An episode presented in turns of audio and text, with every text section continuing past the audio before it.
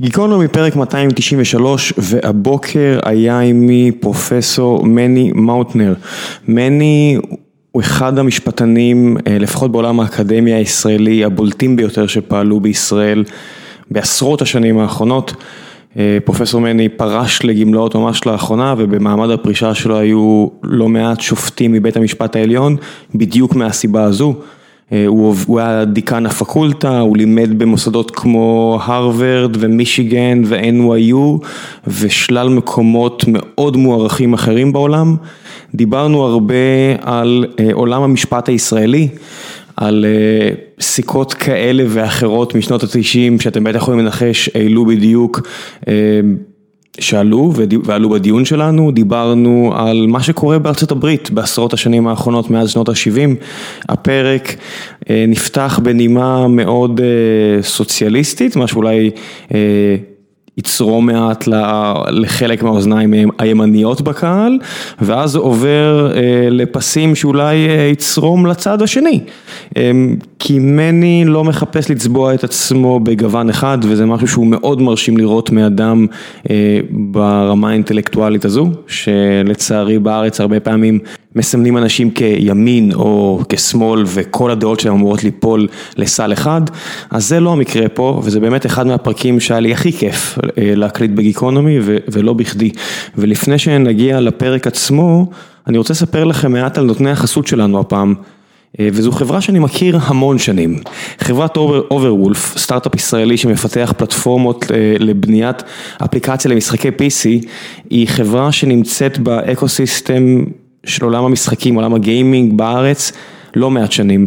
את המייסדים אני אישית מכיר הרבה שנים, כמו שכבר הבנתם, וזו אחת מהסיבות שממש כיף לי לעבוד איתם, כי יש חברות ש... אני, אני מדבר עם מפרסמים, אני קורא, אני מנסה לברר, פה אני מכיר ויודע, אז ככה שכשאני נותן את ההמלצה ומספר על החברה, אתם יכולים בטוחים שזה מגיע עם, אחרי... עם האחריות האישית שלי. האפליקציות של אוברוולף מגיבות לאירועים המתרחשים בתוך המשחק בזמן אמת, במשחקי טריפל איי מובילים כמו הרדסטון, פורטנייט, ליג אוף לג'נדס ואחרים, והחברה עובדת בשיתוף פעולה קרוב מול חברות הגיימינג המובילות בעולם כמו פאב ג'י, בליזארד, ראיות ואפיק.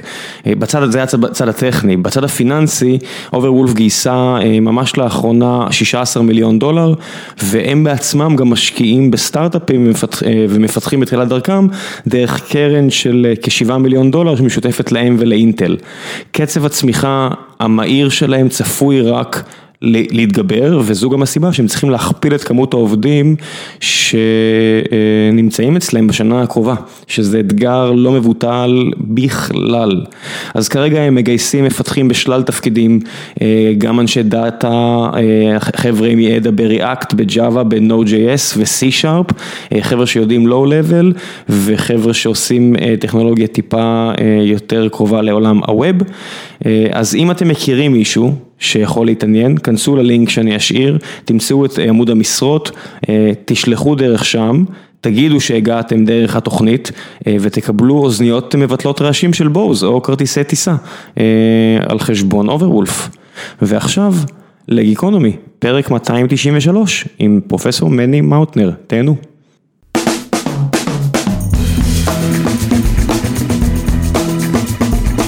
גיקונומי פרק מאתיים תשעים ושלוש, והבוקר נמצא עימי פרופסור מני מאוטנר.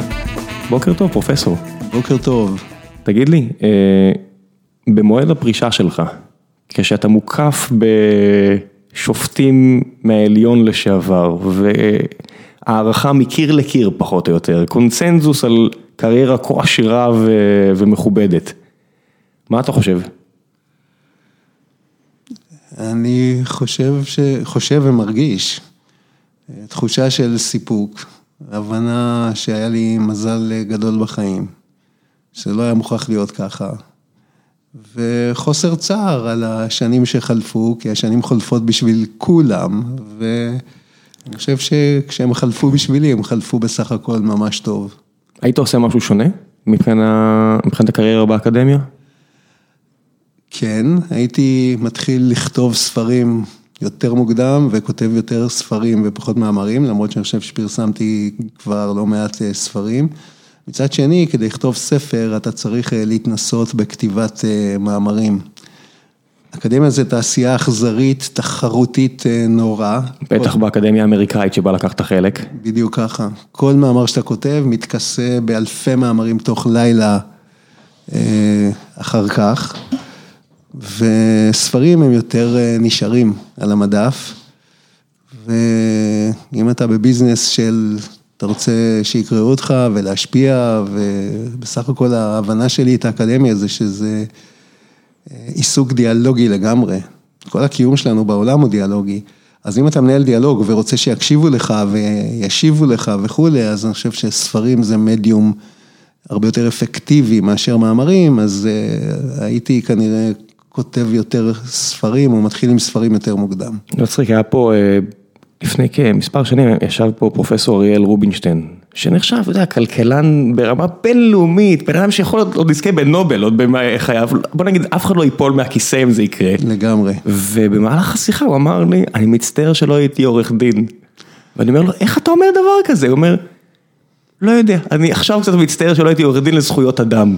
ואני אומר לו, איזה, איזה, אתה יודע, מחשבה... לי הוא אף פעם לא אמר את זה. פה הוא אמר את זה מוקלט. מוקלט הוא אמר את זה, אמר כמה, היה חסר לו להילחם על זכויות אדם לאנשים, במקום רק להתעסק בדברים אבסטרקטיים. אני אומר, אבל זה עם השפעה כל כך עצומה, ואתה פתאום חושב ערעורי פרישה, אתה יודע. אבל הוא צדק, אם להיות עורך דין, אז עניינים של זכויות אדם, מצב המין האנושי כרגע הוא פשוט איום ונורא, שמונים אחוז מבני האדם חיים קיום אנושי איום ונורא, רק עשרים אחוז מבני האדם על הכדור חיים איכשהו באופן סביר, ולכן יש כל כך הרבה מה לתקן, ובזה הוא צודק. איך, איך היחס בפסיקות ועניין ב, ב, באקדמיה המשפט? זאת אומרת, עכשיו אנחנו רואים המון רעש ציבורי סביב אותה הלכת אפרופים, ביום ביררתי איתך לפני איך מבטאים זאת, שזה הלכה מאוד, פסק דין מאוד קונקרטי, משפטי של חוזים מסחרים, שאני יכול להגיד לך שזה עסק שלישי שאני כבר מעורב בו כ... מקים, מייסד, שאתה יודע, השם שלי כתוב איפשהו, ואני אומר, אני לא מרגיש, אני לא, אף פעם לא ידעתי עליה, אז אני לא בטוח עד כמה היא משפיעה על חיי. מצד שני, זכויות אדם זה משהו שכל פסיקה של שופט ברמה כזו או אחרת, זה השפעה כל כך מכריעה על אנשים, על החיים שלהם.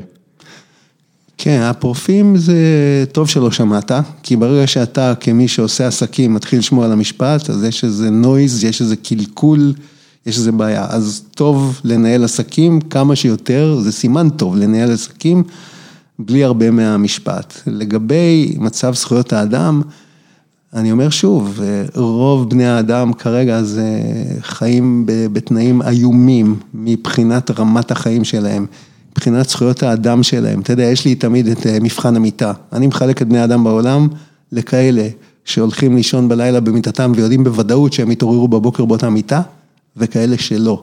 עכשיו רוב, שבעים שמונים אחוז מבני האדם, לא עומדים אפילו במבחן המיטה, הם הולכים לישון בלילה, ויודעים שיכול להיות שבאמצע הלילה יפרוץ מישהו לביתה, לביתה, ייקח אותם מהמיטה, ויכניס אותם לאיזה מרתף, יענה אותם, יעלים אותם וכו'. אגב, זה קורה עשרה מטר מזרחה מאיתנו, כמובן כל לילה. מזרחה, צפונה, דרומה, אל תבחר כל כיוון מלבד הים. בדיוק ככה, אבל מזרחה יש לנו אחריות פוליטית ומשפטית. אז רוב... גם דרומה, אני לא יודע איפה אתה, בעזה זה קורה, חברים. גם דרומה, אני איתך לגמרי. אז רוב בני האדם, אפילו במבחן המיטה לא עומדים, כן?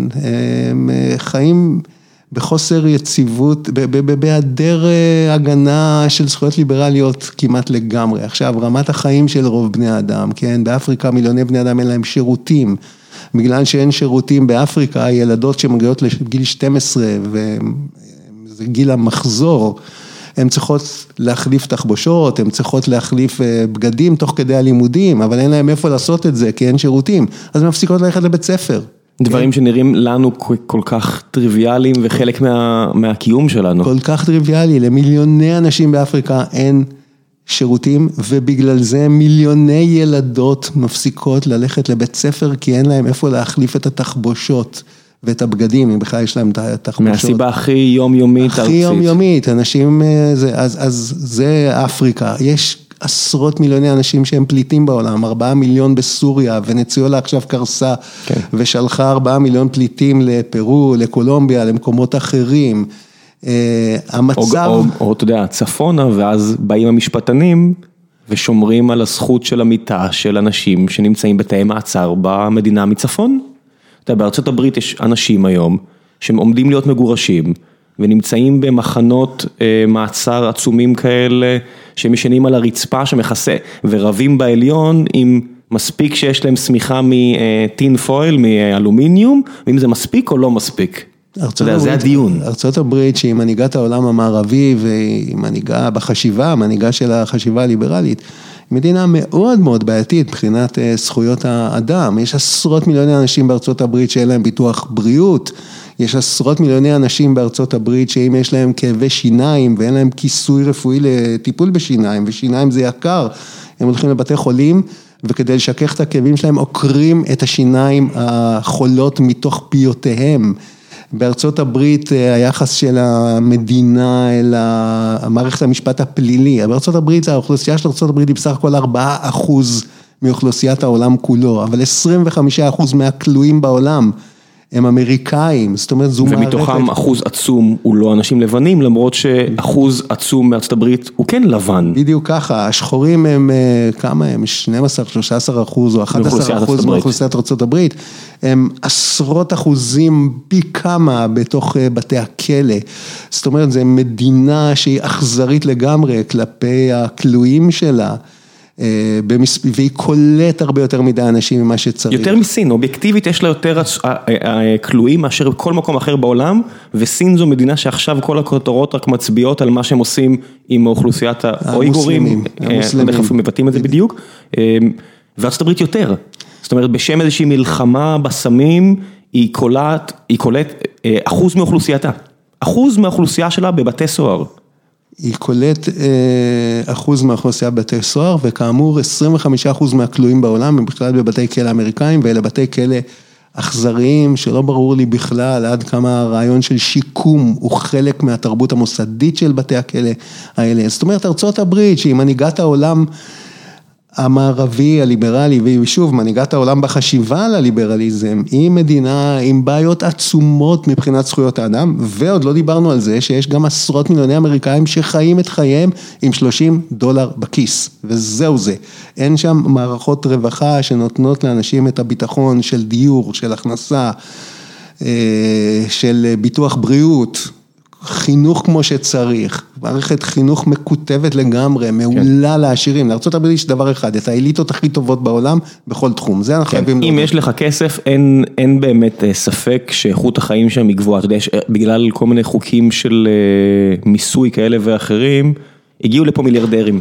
צריך לומר את האמת, בכל מיני וילות בהרצליה פיתוח, חיו לתקופה של תשע שנים ואחד עשר חודשים, ישראלים או יהודים עם כסף, נגמר הזמן, הם הלכו, חזרו ללונדון ולארצות הברית, כי איכות החיים גבוהה יותר, כן? למי שיש כסף, אין, אין ספק בזה. לגמרי. אם אתה לבן, בריא ובעיקר עשיר בארצות הברית, חייך כנראה יכולים להיות מצוינים, אבל אני אומר שוב, לשבחה של ארצות הברית, יש לה כנראה את האליטות הכי טובות בעולם, באקדמיה, במדע, בטכנולוגיה, בעסקים. איך אתה מרגיש את זה כמי שלימד בהרווארד, למד בייל, באוניברסיטאות הכי טובות בעולם? איך זה נראה מגובה מגדל השן, הפערים האלה, הכיתובים האלו? אני אגיד ככה, אני לא רוצה להישמע ענין במיוחד, אבל להרבה מדי אנשים זה לא נראה רע בכלל, כי הם באמת מבוצרים במגדלי השן האלה. כשאני מדבר על ה... על ה הובלה של ארצות הברית את האליטות, אני תמיד מספר את הסיפור שכשגרתי, כשהייתי בהרווארד, גרתי ב... ברוקליין, מהמרפסת של דירתי, יכולת במבט עין אחד לראות, ללכוד גם את הרווארד וגם את אם איי טי. אין שום מקום בעולם שבו במבט עין אחד אתה תוכל ללכוד גם את המקבילה של הרווארד וגם את המקבילה של אם איי טי, אבל באמריקה זה קיים. כן. זאת אומרת, צריך להודות בזה שיש שם אליטות מובילות ברמה הגבוהה ביותר בעולם, בבנקאות, במשפטים, בטכנולוגיה. כל תחום, בוא נסגור את זה בכל תחום. בדיוק ככה. מספורט ואומנות ועד יצירה ואקדמיה, כן. אני לא יודע אם בספרות כל כך, אני אולי... כי ספרות היא נורא הייפר-לוקל, זאת אומרת, אם אתה ספרדי, אז אתה יכול לכתוב בקולומביה או בספרד ברמה הכי גבוהה, או בטח רוסים, בטח צרפתים. בדיוק, אז שם לא, בהומניסטיקה אני לא בטוח, אבל במעבר להומניסטיקה... אתה צודק, אני לוקח בחזרה. יכול להיות שבקולנוע גם, גם כן הם עדיין מובילים, למרות כל הזבל שהבנקים בג, יצאו. בגלל שהיכולת של הכסף למשוך גם אנשים אמונותיים. בדיוק ככה, כן. בדיוק ככה. אז אמריקה היא מדינה מטעה, כי היא מדינה שאנש, עכשיו שאלת איך זה נראה מנקודת המבט שלי. Mm-hmm. נכון, אני תמיד ידעתי שאני מגיע לאמריקה למעמד הבינוני הגבוה, למקומות כמו יל, כמו הרווארד, כמו קולומביה, כמו אן וואי יו, כל המקומות האלה. אבל לפחות לי כישראלי שגדל גם כאן על ערכים סוציאל דמוקרטיים, אני מקווה שאני יכול להגיד שתמיד הבנתי שמתחת לזה יש עשרות מיליוני בני אדם שאין להם שום חלק ונחלה באליטות האלה, והחיים שלהם הם חיים ממש גרועים. אני תמיד מספר את זה כסיפור קטן.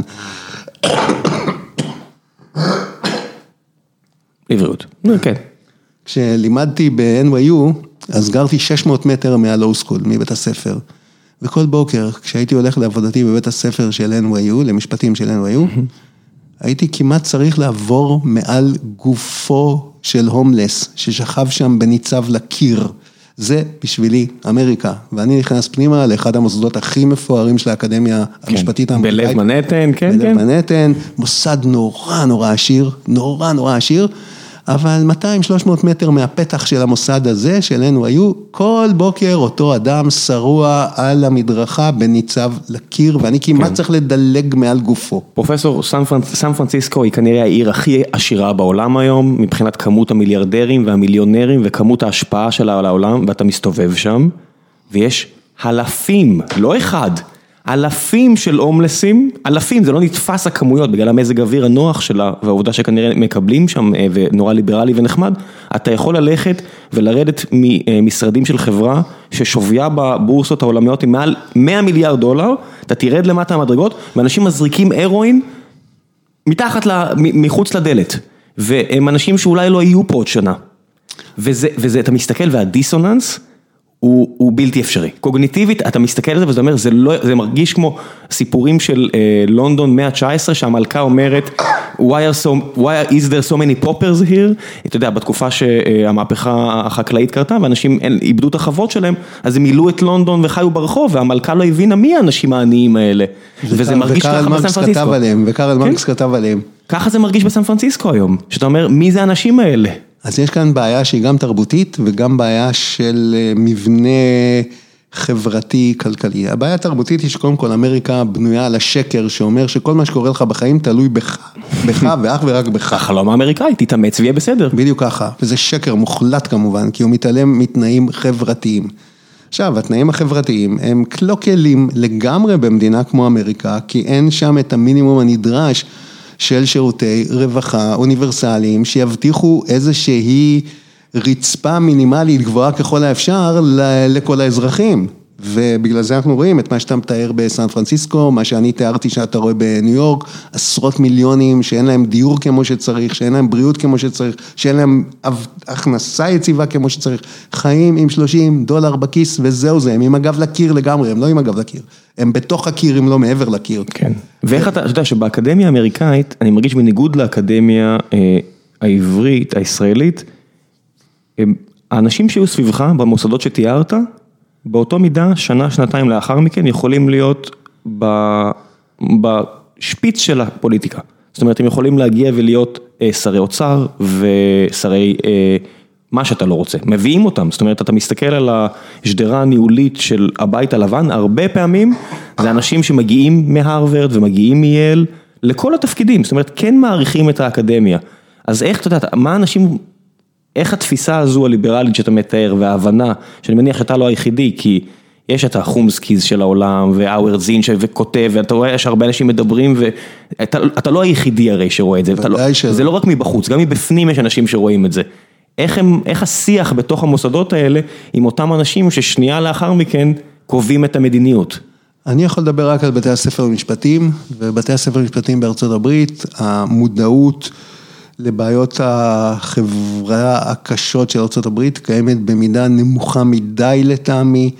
אני תמיד אומר שוב, כשלימדתי בארצות הברית ולימדתי פה ופה, בכל, בכל מיני מוסדות, תמיד היה לך חמישה קורסים על corporate finance, ועוד חמישה קורסים על corporate taxation.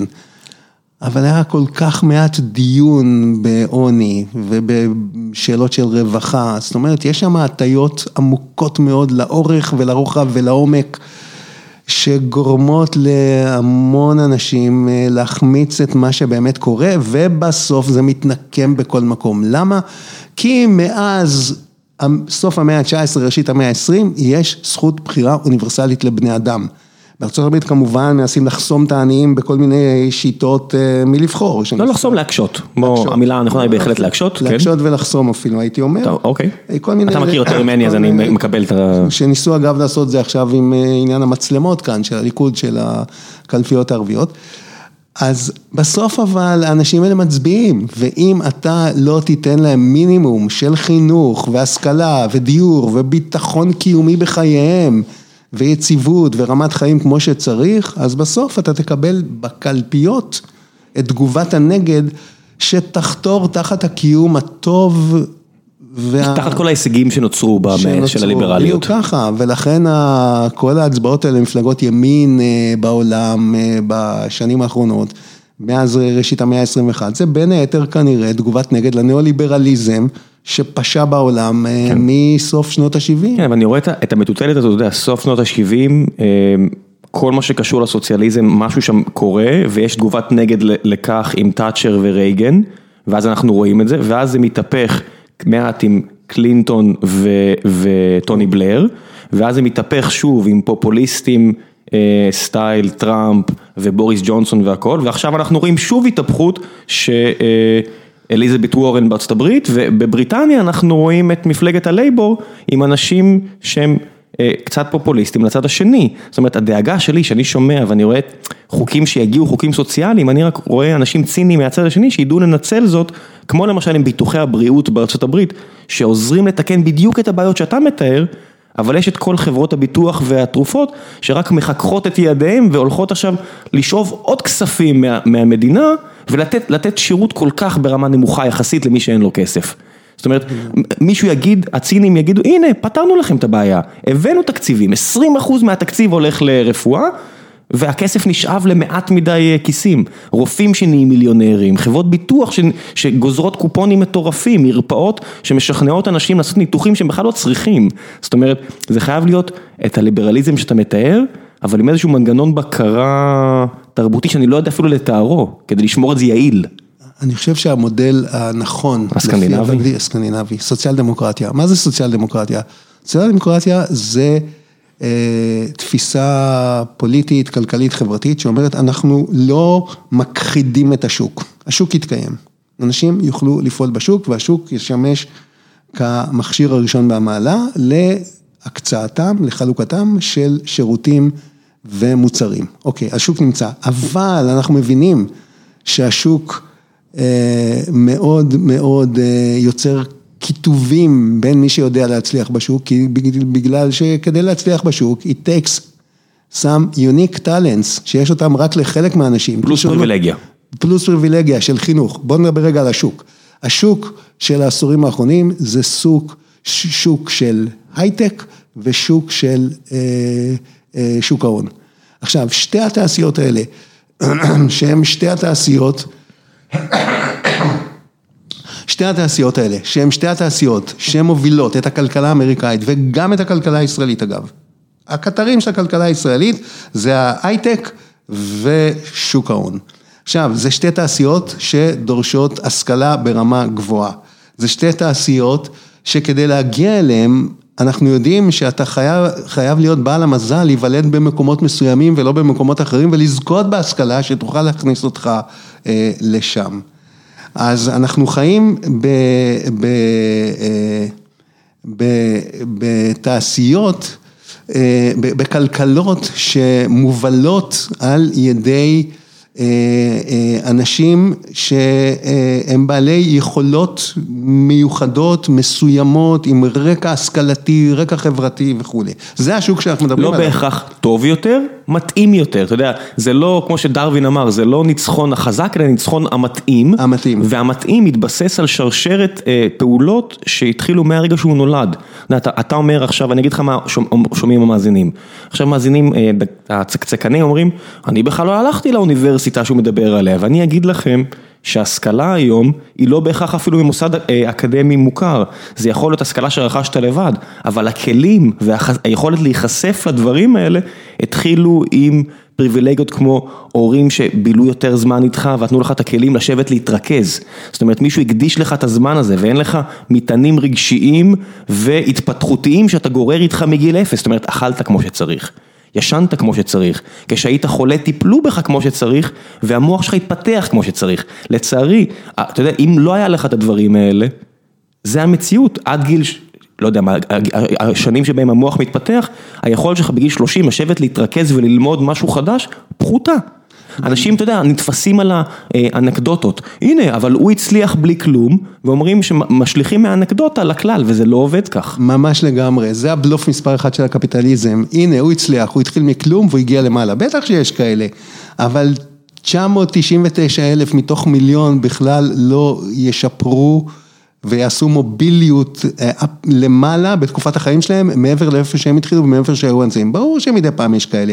אבל בוא נדבר רגע על ה...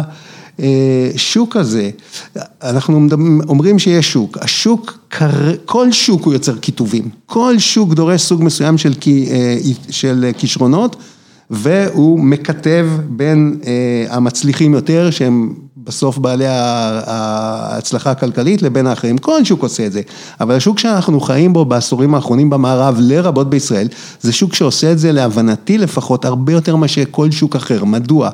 מה, בוא נתחיל בשוק של תעשייה, למשל ארצות הברית של שנות החמישים, שהיא מדינה שבנויה על תעשייה, היא בעצם הסם התבואה התעשייתי של העולם כולו, היא מספקת את המכוניות, היא מספקת את המקררים, היא מספקת את, את, את, את ה-air conditioning, את שואבי האבק, את הכל, אוקיי, אז זאת כלכלת תעשייה, כלכלת תעשייה, כל אלף דולר שמגיעים לדטרויט, מתחלקים בין ההנהלה של ג'נרל מוטורס, נכון, לבין אלפי עובדים שעובדים שם. אז זה מתחלק... אלפים. אלפים. מתוך עיר של מיליון. של מיליונים. אלפים, אבל בתעשייה זה מתחלק לא באופן שוויוני, אבל עם פערים יחסית לא גדולים. בשנות החמישים, כן. ההבדלי השכר בין המנכ"ל של ג'נרל מוטורס לבין האיש הכי נמוך בהיררכיה של ג'נרל מוטורס, עשרות או מאות. הם קיימים, היו עשרות או מאות. עכשיו בואו נעבור לתעשיית הייטק. תעשיית הייטק היא תעשייה מהבחינה הזאת הכי מקטבת שיש. למה?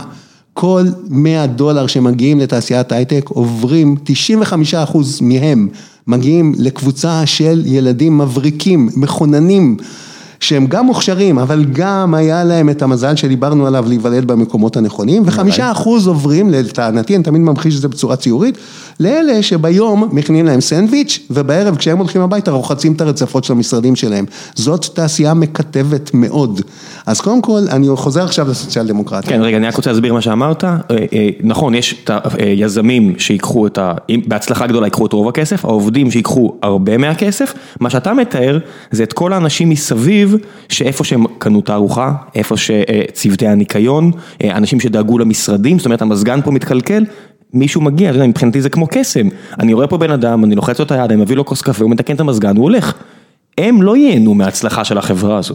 הם ייהנו, הם ייהנו, אבל הרבה פחות, בוודאי. הרבה פחות. הנה, אני, אני אתקן את עצמי כמו שאתה אומר, נכון, אבל הרבה פחות. הרבה, הרבה פחות. לכן אני רוצה לתמצת את מה שטענתי עד עכשיו.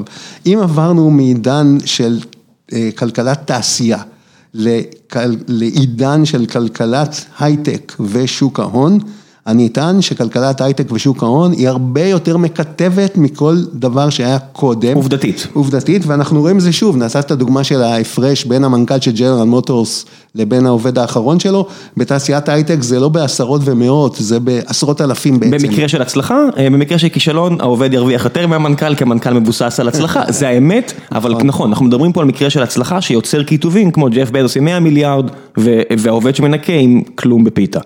בוודאי שאנחנו מדברים על זה, אז לא צריך לצקצק בראש. אגב, אם מסתכלים מי האנשים הכי עשירים בארצות הברית, הם כולם אנשים של הייטק בעצם.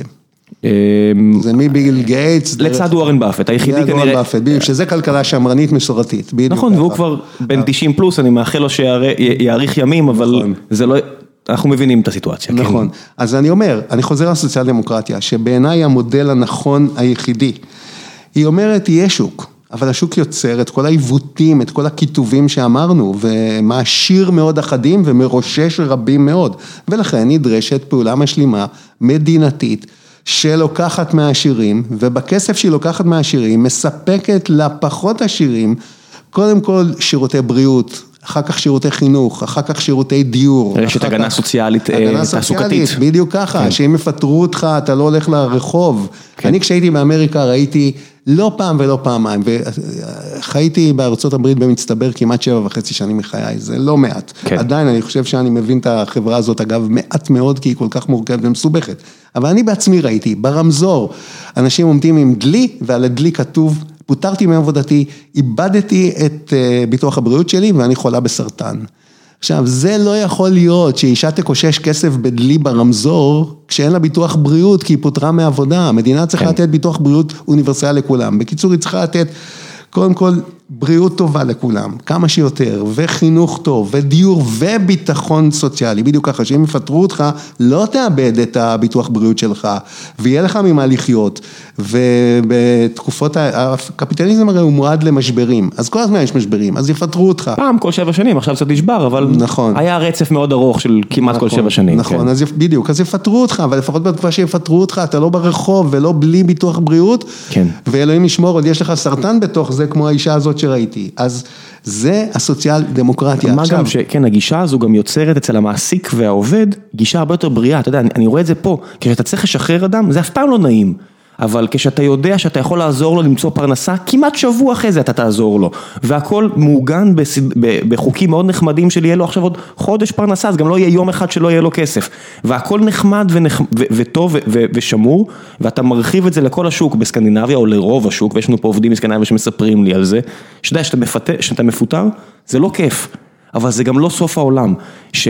שיש לנו עובדים אמריקאים ואנחנו צריכים לשחרר אותם, אנחנו מיד עוצרים לחשוב, רגע, כמה זמן עכשיו צריך לדאוג להם לביטוח הבריאות, כדי שחס וחלילה לא יהיה להם אפילו אה, ימים שבהם אם משהו קורה, זהו, נגמרו להם החיים. בדיוק ככה. עובדים במקומות אחרים, אתה לא חושב במונחים האלה, כי אתה יכול לשחרר בן אדם, ואתה לא צריך לדאוג לו מה יקרה אה, אם עכשיו הוא יחלה, כי, כי מישהו אחר דואג לו. אני אומר, אפילו עצם הקיום הקפיטליסטי שלך, תראה את האיזון הזה אצל סקנדינביה, וגם בהרבה מדינות בארץ. אתה יכול לשחרר בן אדם יחסית מהר מעבודתו, בלי דאגה אה, כנה, גם אם אתה בן אדם אמפתי, אתה יודע שהוא יהיה בסדר, בשוק משוכלל, כמו שוק ההייטק הישראלי, פלוס מערכת רווחה אה, יחסית מתפקדת כמו פה. גם בסקנדינביה ובארצות הברית אתה מרגיש שזה לא כך. אפילו בהייטק, אם אתה משחרר בן אדם, אתה מיד חושב עצמך, אוי לא, לקחתי לו את הביטוח בריאות.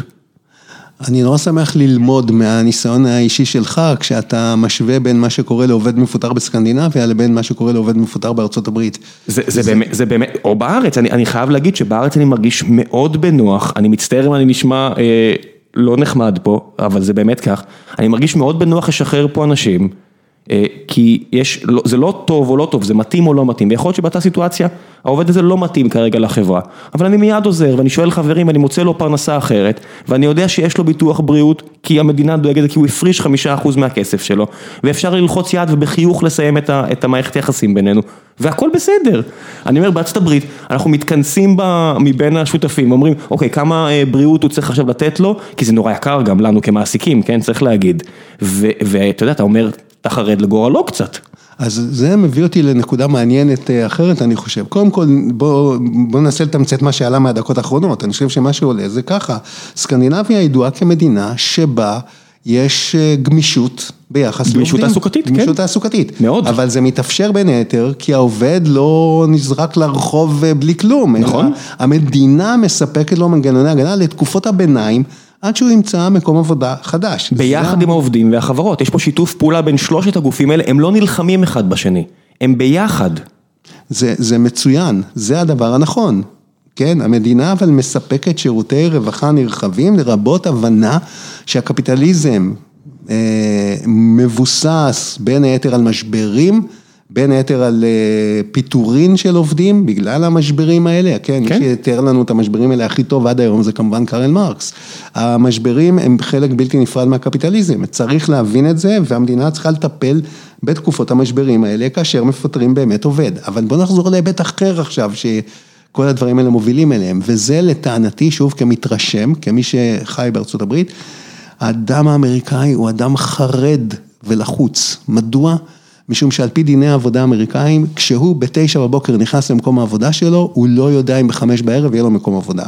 והוא יודע שאם בחמש בערב לא יהיה לו מקום עבודה, אז לא יקרה לו המצב הסקנדינבי, אלא הוא ברחוב.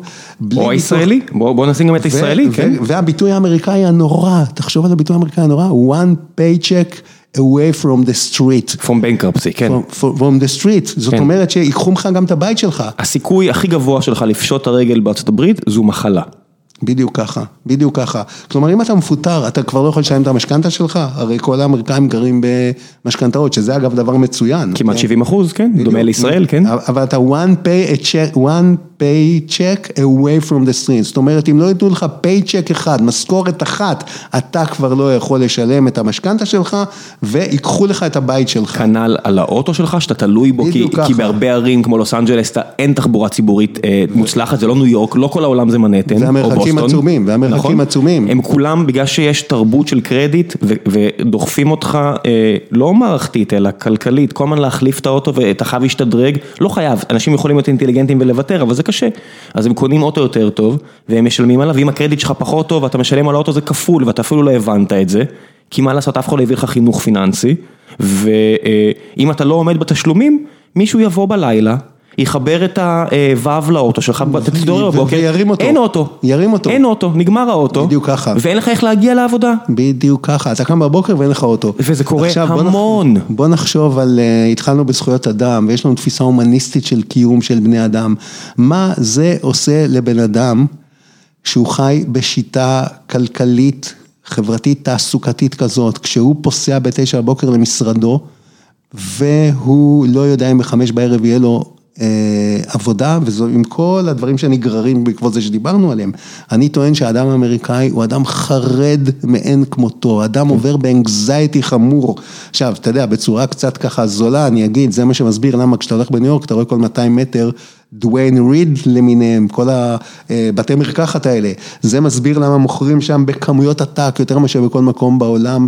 אין עוד מדינה שהיא כזאת מדיקייטד כמו ארצות הברית. בדיוק ככה, כל בעיית האופיאטים עכשיו, כל הבעיות האלה של תרופות להרגעה שנמכרות בארצות הברית. ומת הפרוזק, בוודאי. פרוזק, בדיוק ככה. למה? כי אתה עוסק באנשים חרדים, אנשים, והמפתח הוא מקום העבודה לטענתי. המפתח הוא מקום העבודה, ואני אומר את זה כי תמיד באקדמיה, באקדמיה יש לך קביעות, יש לך טניור, האקדמיים האמריקאים הם אנשים היחידים אולי, בין הבודדים, שיש להם קביעות בעבודה, ולא יפטרו אותם, כן, האקדמיים. אני מקווה שגם אנשי האדמיניסטרציה, אני לא בטוח של האוניברסיטאות, אבל כל השאר, אז מה זה מוליד? זה מוליד חרדה, זה מוליד שתייה לשוחרה של אלכוהול. מדינת אלכוהוליזם, כן. אלכוהוליזם, זה מוליד שימוש בסמים, באופיאטים, בתרופות הרגעה, כן, שוב אני אומר, בצורה זולה, זה שבניו יורק כל מאתיים מטר, אתה רואה סניף של דוויין ריד, של בית מרקחת, למיניהם, או סי וי אס וכו', זה, אני חושב, השורש של זה, הוא כן. שילוב של מערכת דיני עבודה מקולקלת לגמרי, שבה אין לך קביעות בעבודה, אפשר לפטר אותך ברגע, אין לך הגנה של איגוד מקצועי, אגב, איגוד מקצועי, בשנות ה-חמישים, שלושים וחמישה אחוז מהעובדים האמריקאים היו באיגוד מקצועי, והיום פחות מ-שמונה אחוז. למרות שזה עכשיו חוזר? זה חוזר. עכשיו, עכשיו שומעים על עוד ועוד מקרים שזה חוזר? נכון, הזכרת את אליזבת וורן וכו', אולי תכף נדבר על זה גם. אז זה מוליד את הדברים הנוראים האלה, במדינה כמו ארצות הברית, ולמרבה הצער, ישראל משנות ה-שמונים הלכה כסומה בערובה, כעיוורת אחרי המודל האמריקאי, נטשה מודלים אירופאים, כמו למשל המודל הסקנדינבי, שהיה כאן במידה זו אחרת של השפעה בשנות ה-חמישים, שישים, ועברה לארצות הברית, והתוצאה הכוללת היא תוצאה מורכבת. לטוב ולרע? אנחנו לא נגיד שהכל רע, בטח שלא. לא, אבל לרע הוא שאנחנו גורמים להורדה באיכות החיים של יותר מדי אנשים. ובעון החברתי. ובסוף, בדיוק, ובסוף זה מתנקם בך גם בבחירות, כי לטענתי זה שלבני אדם יש פעם בארבע שנים אפשרות להצביע, וכל התחלויים האלה, השיטה הכלכלית, פוליטית, חברתית מעבירה אותם, זה גם בסוף יוליד, פופוליזם ופשיזם וכל הדברים האלה, ואת זה הבינו גדולי ההוגים, שאם אתה רוצה להילחם בפשיזם, בעצם, קרל פולני כתב ספר נהדר, The Great Transformation ב-אלף תשע מאות ארבעים וארבע, קארל פולני, שהוא אמר, הפתרון נגד פשיזם זה סוציאל דמוקרטיה בעצם. אז רגע, לפני שנעבור לנושא המשפטי, אני רק יוסיף שיש טענה שהשיטה האמריקאית גם בעצם מולידה יותר חדשנות, והיא דרושה כדי לא להתחדשנות, אז אני אגיד לכם ששתיים מהערים עם כמות הסטארט-אפים הכי גדולה בעולם היום, אפילו שלוש, לעניות דעתי, ואני אומר את זה כעובדה, זה לא עניות דעתי, זה סטוקהולם, תל אביב, שתי מדינות עם מערכת רווחה והגנה סוציאלית הרבה יותר מאשר סן פרנסיסקו וניו יורק ובוסטון, שזה שלושת הערים שהובילו את התעשיית יזמות, ועדיין מובילות, כן? וגם ברלין. זאת אומרת, הערים האלה, סטוקהולם, שתמיד אמרו לסקנדינבים, כן, השיטה הזאת היא טובה לחברות מסורתיות והכל בסדר, ואז אנחנו רואים שנוקיה מתה, ומתוך נוקיה נוצרות שורה של חברות סופר חדשניות שמצליחות בצורה יוצאת דופן, ומסטוקהולם כנ"ל. אז זאת אומרת, השיטה הזו גם לא בהכרח מונעת חדשנות, אז אפשר גם לעבור לטענה הבאה. ורק קריאת ביניים קטנה, הזכרת את נוקיה, פינלנד לפי כל הדירוגים, היא המדינה עם מערכת החינוך המצליחה ביותר, והיא מנהלת מערכת חינוך שהיא אנטיתזה גמורה לאופן שבו מנהלים מערכת חינוך בארצות הברית. היא מנהלת מערכת חינוך על תפיסה לא שוקית, אלא לא תחרותית, לא שבודקים אותך ומודדים, אלא על העברת האחריות ומתן האמון בעובד, במורה, וטיפוח כוח האדם של המורה, עם כל התנאים הסוציאליים שדיברנו וכו'. זאת אומרת, הנתון, לא ידעתי אותו, שסטוקהולם היא מדינה מוביל, היא עיר מובילה בהייטק. לעניות דעתי כבר עברה את תל אביב, בכמות החברות והיקף החדשנות, פר קפיטה או, או לקילומטר רבוע, האזור הזה בין הרצל לי הפיתוח, לאיפה שאנחנו יושבים כאן, עד לאחרונה היה האזור הכי עמוס מלבד אזור הוואלי, ואם אני לא טועה, הוא ירד עכשיו למקום שלישי, ושסטוקהולם למקום שני, זה מדהים, לתפארת סקנדינביה ושוודיה, כן? ולתפארת זה שהטיעון שלך, שחדשנות לא מחייבת אכזריות כלכלית. לא, אני טוען ההפך, אני טוען שהיכולת שלנו היום להתחרות עם העוד יותר כסף, ועוד יותר כל הדברים שיש בארצות הברית, וכמות המאגרים האינסופית החכמים שמגיעים, זה רק בגלל המערכת פה שמטיבה עם האנשים, גם אם הם לא מבינים את זה. לגמרי. וגם עם המעסיקים מצד שני. צריך להגיד שיש פה מערכת, יש פה איזשהו איזון שצריך לשמור עליו, שנותנים למעסיקים גמישות ושומרים על העובדים. אני רואה, למשל, יוצא לי לדבר, אחד המשקיעים הקודמים שלנו, יוסי ורדי, לקח אותי מספר פעמים לאירופה, לדבר עם כל מיני, אני יכול להגיד, חברי פרלמנט אירופאים די בכירים, שרצו לשמוע מה עובד בתל אביב ולא עובד אצלהם. זה היה עם חברי ממשלה יוונים וחברי ממשלה איטלקים, והם אמרו, אבל אנחנו גם סוציאליים וגם הכל, הם מהצד הבעייתי לא שומרים על ה, על ה, על ה, על המעסיקים. זאת אומרת, אין את הגמישות הזו, והם גם לא באמת שומרים על העובדים כמו שהם אומרים. אז קל להגיד, אני עושה, אבל צריך באמת לעשות ולחשוב לעומק. אבל בואו נעבור קצת למשפטים, כי... כי אתה יודע, אתה אוטוריטה, אז מעניין אותי לשמוע ממך מה... אתה רואה, שאתה מסתכל פה עכשיו על המצב בארץ, לא רק על זכויות אדם, מה שדיברנו ברוב, רוב, רוב הפרק עד עכשיו, על המצב של מערכת המשפט הישראלית, שעומדת על המוקד כבר כמה, לא מעט שנים, בזכות uh, תשומת לב ש, ששמים אנשים כמו ארז תדמור והליכוד והכל, וגם איילת שקד שדיברנו עליה קצת לפני השידור, שמפנים את הזרקור למערכת המשפט. איך אתה רואה את זה? כמי שגם ביקר את מערכת המשפט לאחרונה, אני קורא בטורים שלך. כבר לא, לא רק לאחרונה אגב. שנים. כבר שנים. לא מעט שנים.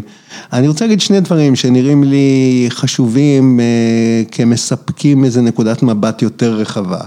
קודם כל נגיד שמערכת המשפט של ישראל היא הסוכן מספר אחד להחדרתם ולשל ערכים ליברליים אל תוך התרבות הפוליטית של המדינה ולתוך התרבות של המדינה בכלל. המשפט הישראלי הוא בעצם שלוחה של המשפט האנגלו-אמריקאי. לפעמים אני אומר, זה משפט אנגלו-אמריקאי, אבל הוא כתוב מימין לשמאל, ולא, ולא משמאל לימין. זאת אומרת, המשפטנים אפילו לא פעם לא, אינם מבינים את זה, אבל כל המשפטנים במדינת ישראל, מבית המשפט העליון ומטה, כלומר השופטים, עורכי הדין, מורי המשפט, הסטודנטים והמשפטים, הם סוכנים של אה, ליברליזם באמת, בתרבות הפוליטית של המדינה. עכשיו, קשה, כמעט נס, קשה לקיים אה, ליברליזם, במדינה כמו ישראל, כאשר הליברליזם הישראלי נמחץ ונלחץ על ידי שני גוף, שני דברים ענקיים שהוא פועל ב, ב, לידם, וזה מצד אחד הלאומיות היהודית, ומצד שני ה... הדתיות היהודית. שלא נאמר לאומנות. הלאומנות, ודאי, הלאומיות הזו מדרדרת יותר ויותר בעשורים האחרונים ללאומנות. כן. אז אני אומר, הליברליזם הישראלי, זה שהוא שורד כל כך הרבה שנים זה כמעט נס, כי שתי מערכות אינטלקטואליות וממוסדות ענקיות, שזה הלאומיות היהודית והדתיות היהודית, נמצאות בסביבה שלו וכל הזמן לוחצות אותו, והנקודה הבאה שצריך להגיד זה שהן פועלות בסינרגיה אחת עם השנייה, זאת אומרת כשאתה מחזק איבר אחד שלהם אתה מחזק גם את השני. כן, הלאומיות עכשיו חזקה עם הדת, זה, זה תופעה יחסית חדשה, לא חדשה אבל היא, היא בטח לא בתחילת המדינה, עם קום המפעל הציוני, החלק הזה בין החיבור בין האדמה עצמה, החול עצמו כרעיון של בשבילו אנחנו עושים הכל, והחיבור הדתי למערכת האידיאולוגית היה פחות, פחות מעכשיו. אני, אז אני תכף אגע בזה. למרות זה... חומה ומגדל, למרות הקיבוצים, למרות הכל, אנשים יגידו, אבל אז היה חומה ומגדל, ואז היה קיבוצים, זה לא היה כמו היום. אז אני חושב שזה נקודה מצוינת, ותן לי לחזור אליה בעוד דקה שתיים. אז קודם כל בוא נבין את תנאי הפעולה, את סביבת הפעולה של המשפט הישראלי, שהוא משפט ליברלי, סביבת הפעולה שלו, שהוא פועל בתווך, שבין שני ענקים, שקיימת ביניהם חפיפה ושזירות, שזה הלאומיות היהודית והדתיות היהודית, והם מאיימים עליו כל הזמן from day one, מהיום הראשון, והעובדה שהוא שרד היא בעיניי כמעט נס. אז צריך להבין את הדבר הזה. את הדבר השני שצריך להבין, זה שבישראל מתנהלת מלחמת תרבות, שבעצם זו מלחמת התרבות שהתפרצה בעם היהודי בברלין לפני מאתיים וחמישים שנה, זאת אומרת במחצית השנייה של המאה ה-שמונה עשרה. קו פרשת המים הגדול בהיסטוריה המודרנית של העם היהודי, זה צמיחת ההשכלה היהודית בברלין באזור אלף שבע מאות שמונים.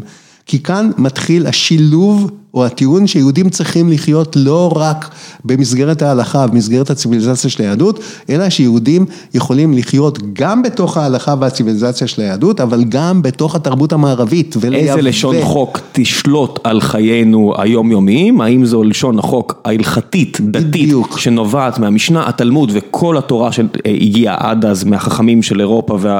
וצפון אפריקה, ש... בנו את ה, בעצם קורפוס ההלכתי דתי הזה, ופתאום מה שאתה אומר, מגיע קפה אחרי קרבינה, אנשים יוצאים החוצה לבתי קפה, נחשפים לרעיונות וחוזרים הביתה לשטייטל ואומרים, יש אפשרות אחרת. ככה אני רוצה לחיות גם, גם, אומרים, לצד גם, זה, שילוב, בטח שילוב, אז לצד, לצד זה, בטח. אבל זה מוליד תופעות לאורך המאה ה-תשע עשרה, שהתחילו עוד אפילו במאה ה-שמונה עשרה של חילון נרחב. ואז ברגע הזה, כשעולה ההשכלה היהודית בברלין באזור אלף שבע מאות שמונים, מתחילה מלחמת התרבות, שהיא אולי הדבר הכי דומיננטי בחייו של העם היהודי במודרנה, ב-מאתיים וחמישים השנים האחרונות. עכשיו, איך מתנהלת מלחמת התרבות הזאת? היא כמעט קורעת לגזרים את תנועת חיבת ציון של אחד העם, היא כמעט קורעת לגזרים את הציונות ההרצליאנית של אלף שמונה מאות תשעים ושבע עד אלף תשע מאות וארבע, כן, התנועה הציונית של הרצל שזה מקרוב קמה והיא חלה שלושה וכו', כמעט נקרעת לגזרים במתח שבין ציונים שהם רוצים להיות פרו-מערביים, ליברליים ואפילו חילוניים, לעומת ציונים שאומרים האוריינטציה התרבותית שלנו צריכה להיות על ההלכה והציביליזציה הגדולה של העם היהודי. כפי שמבוטאת אצל הרב קוק, הרב קוק וכל מיני כאלה שהם גם ענקים אינטלקטואליים מהצד השני. תכף אני מגיע לרב קוק, כי אני אקשר אותו ברשותך לחול, לחול שדיברת עליו. עכשיו, מלחמת התרבות הזאת ב-חמישים השנים הראשונות של המאה ה-עשרים נראית רדומה, וב-ארבעים ושמונה נראה בבירור שהצד הפרו-מערבי, החילוני, הליברלי ניצח את הצד האחר במלחמת התרבות הזאת, שזה הצד היהודי, המסורתי, ההלכתי וכו'. אבל מלחמת התרבות הזאת שווה ומתפרצת בשנות ה-שבעים, כאשר כבר בשנות ה-שישים בציונות הדתית נשמעים קולות שאומרים, מה פתאום שאנחנו נהיה מובלים על ידי ההגמוניה של תנועת העבודה? אנחנו צריכים לאחוז בהגאים. לנו יש מורשת תרבותית ענקית ועשירה, וזה הכל כמובן נכון לגמרי. אלפיים שנה? אלפיים שנה, גדולים ואפילו יותר. אנחנו צריכים להוביל אלפיים שנה כתוב, אני, אני הולך על המילה הכתובה.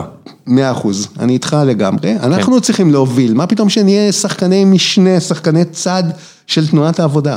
וכאן בעוצמה עצומה, שווה ומתפרצת, מלחמת התרבות, הביטוי הפוליטי של זה, זה אובדן השליטה של תנועת העבודה בבחירות, מ-אלף תשע מאות שבעים ושבע, זה ארבעים וכמה שנים שבתוכם רק שש שנים בעצם תנועת העבודה מובילה את המערכת הפוליטית, בכל השאר מישהו אחר עושה את זה, כן. שילוב פעולה של הלאומיות והדתיות שדיברנו עליהם קודם. אבל זה מגיע גם מהאנשים שהם מעין גשר בין העולמות האלו, כי אנשים כמו בגין ואחרים, רגל אחת נטועה בעולם החילוני שאתה מתאר, נכון.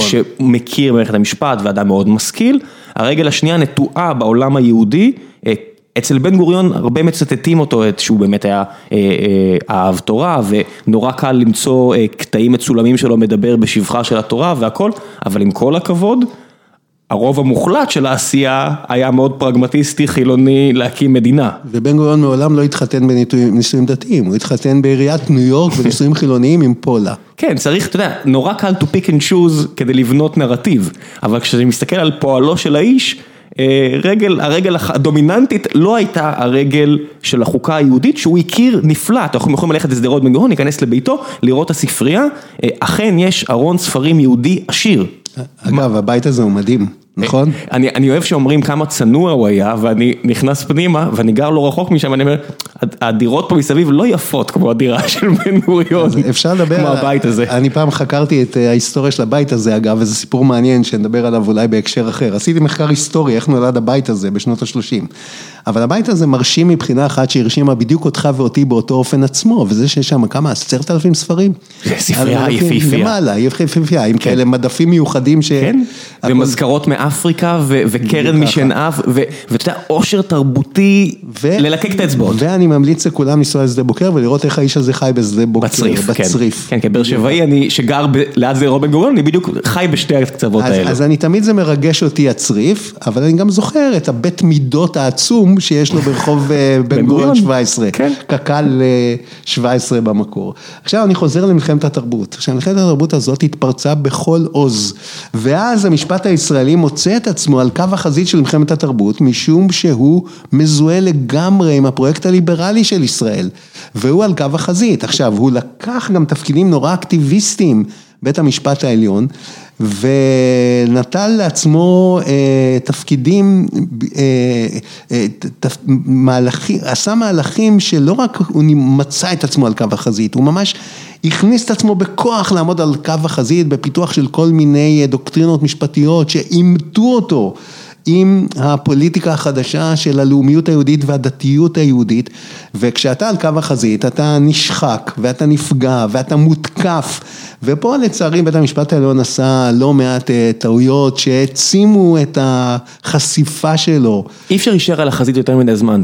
אם יש לקח אחד ממלחמת העולם הראשונה, זה שהישארות על החזית במשך שנים, מובילה תבוסתנות, כי זה שוחק. אתם רואים את הצרפתים, מלחמת העולם השנייה, הצבא הכי גדול ומרשים בעולם, נכנע תוך ארבעים יום לגרמנים, כי הם היו לפני כן ארבע חמש שנים על החזית, ופשוט מיצו את העניין הזה.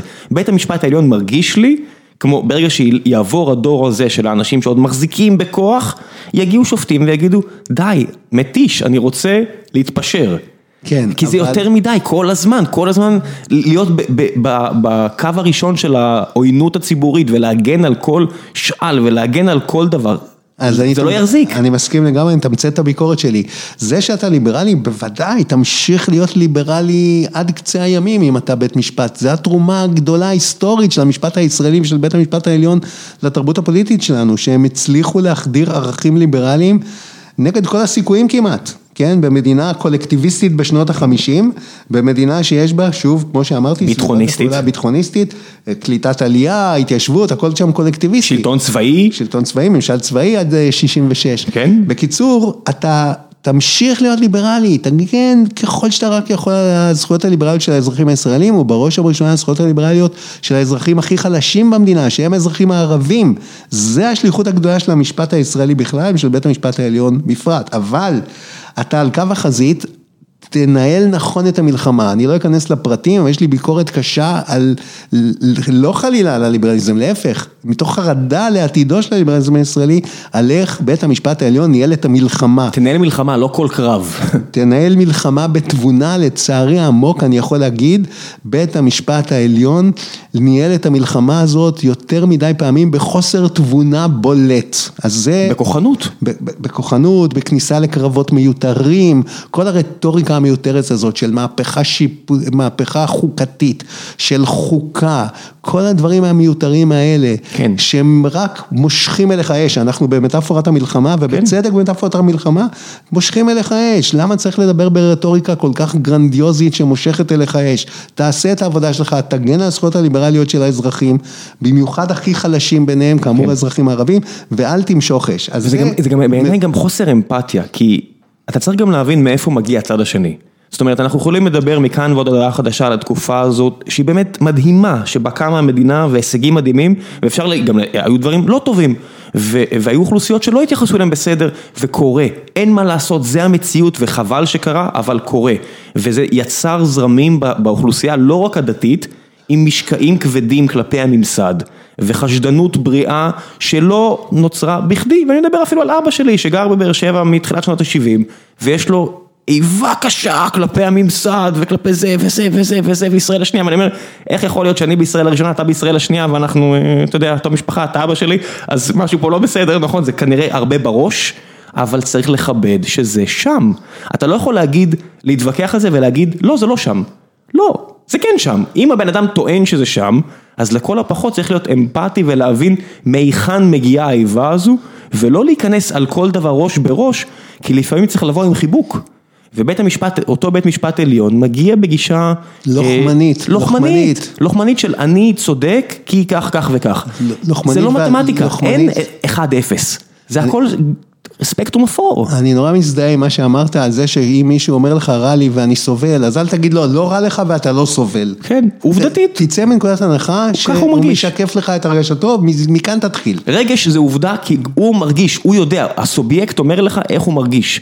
אתה יכול להגיד שהטיעונים הלוגיים שלו לא נכונים, אבל כל מי שחי בזוגיות עם אישה או גבר יודע... שללכת תמיד ללוגי לא עוזר. אני מסכים לגמרי, אז קודם כל אני מקבל לגמרי את זה, שאל תגיד למישהו כשאומר לך רע לי ואני סובל, אל תגיד לו לא, לא, לא רע לך ולא סובל, כן רע לו והוא כן סובל, זה צריך להיות נקודת ההתחלה. עכשיו, עם זה אני מזדהה לגמרי, ואני אומר שוב, בית המשפט העליון שלנו לצערי, זו הביקורת שלי עליו, זו הביקורת שלי עליו, מנהל את המלחמה הזאת על עתידו של הליברליזם הישראלי, בחוסר תבונה יותר מדי פעמים, זו הביקורת שלי, אבל עכשיו אני רוצה להגיע לנקודה שלישית של החול, אנחנו מדברים על תנאי הפעולה של הליברליזם הישראלי, בואו נדבר עכשיו, אמרנו שהליברליזם הישראלי מתפקד בין שתי מערכות ענקיות, שזה הלאומיות היהודית והדתיות היהודית שפועלות בסינרגיה, בחיזוק הדדי אחד של השנייה, אוקיי, אמרנו את זה, עכשיו בואו נדבר על הלאומיות היהודית, הלאומיות היהודית של תנועת העבודה, הייתה מבוססת על כמה דברים, על קיבוץ של קבוצה לאומית בתוך טריטוריה במטרה להשיג מדינה, ריבונות מדינתית. עד כאן היא פעלה כמו כל התנועות הלאומיות האחרות שמוכרות לנו בעולם. זאת אומרת, קיבוץ של קבוצה לאומית אחת, בתוך טריטוריה לאומית במטרה להשיג מדינה. הכל מוגדר. עד כאן כמו כל המדינות, כל התנועות הלאומיות בעולם. אבל היה לה עוד שני דברים. וזה שאנחנו גם פועלים במסגרת הלאומיות היהודית לשם בניית חברה צודקת, חברה של צדק חברתי, ופה אני אה, אה, לא מקבל את הביקורות עד הסוף של זאב שטרנל, אבל לא ניכנס לזה. ואז קודם כל בניית חברת מופת, חברה צודקת, כמובן זה היה אידיאל ורחוק מאוד מההתממשות שלו, כולנו יודעים את זה, המזרחיים יודעים את זה, הפריפריות יודעות את זה, אבל זה היה אידיאל, זה היה אידיאל, והאידיאל החמישי שהיה שם, הדבר הבא היה עילוי האדם, אנחנו רוצים ליצור אדם משכיל, אדם מחונך, אדם שמוכן להשקיע בסביבה שלו, בקבוצה וכו'.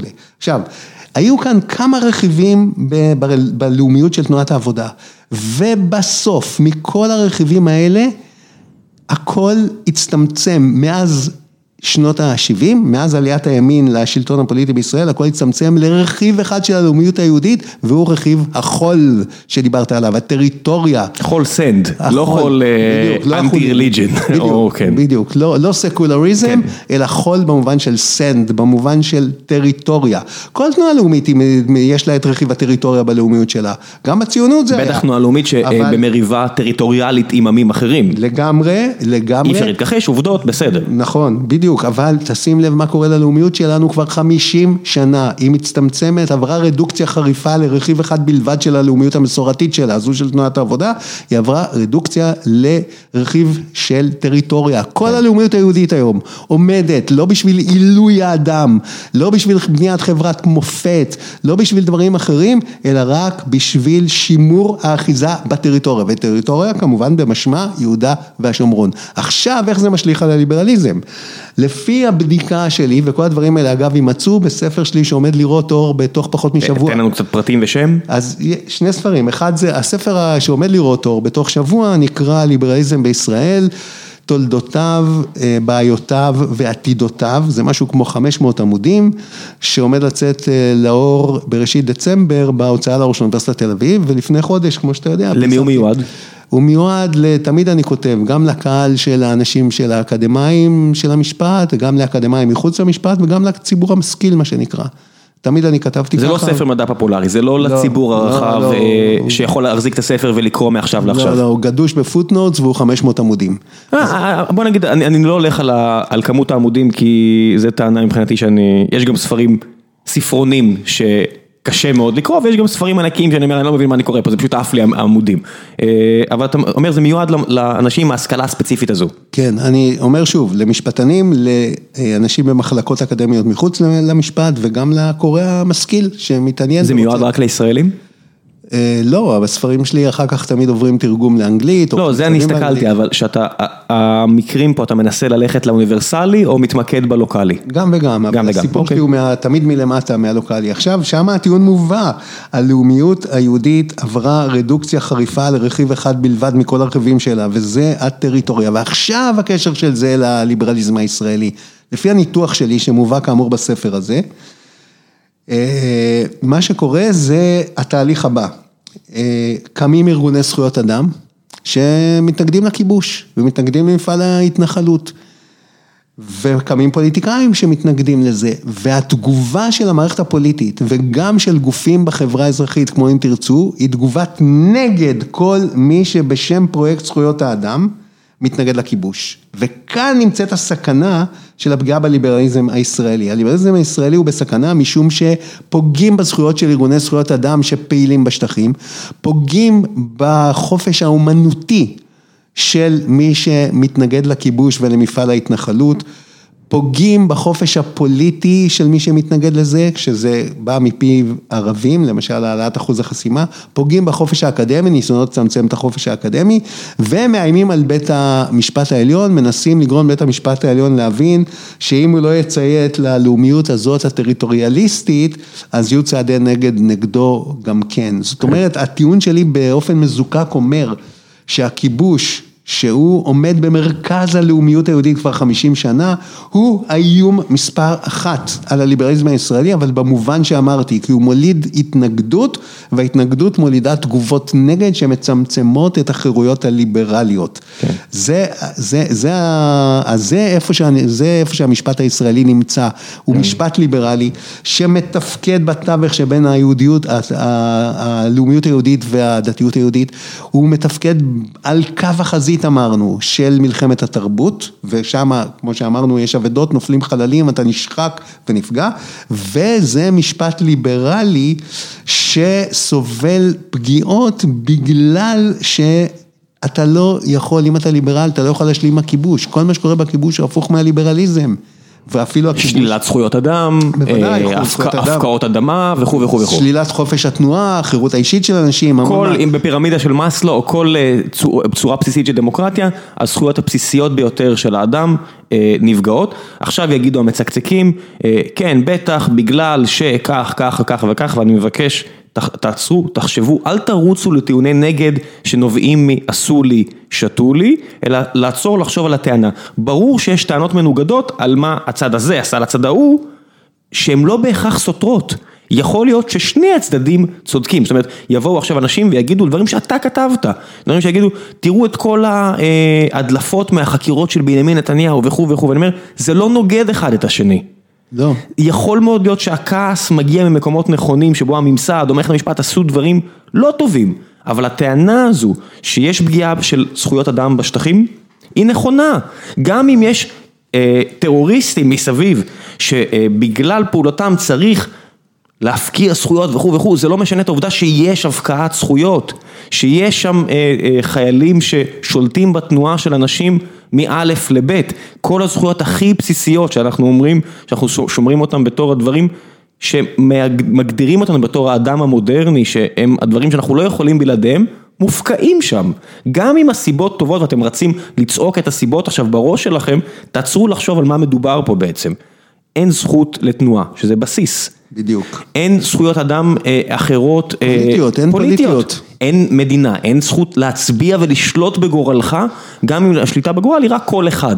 אבל הזכות הקונספטואלית הזאת בראש, אתה אומר, אני שולט בגורלי, מופקעת מהאדם. לגמרי, לגמרי, ולכן הטיעון שלי הוא שבדרך כלל החשיבה הייתה שמה שקורה בשטחים, הברוטליזציה הזאת ושלילת הזכויות תחלחל לישראל. זה אסור לזלזל בטיעון הזה. לייבוביץ' אמר את זה עוד אז, כן? יעקב תלמון, יהושע אריאלי, אנשים גדולים באמת. אני לא מזלזל בטיעון, אבל הטיעון שלי הוא טיפה אחר.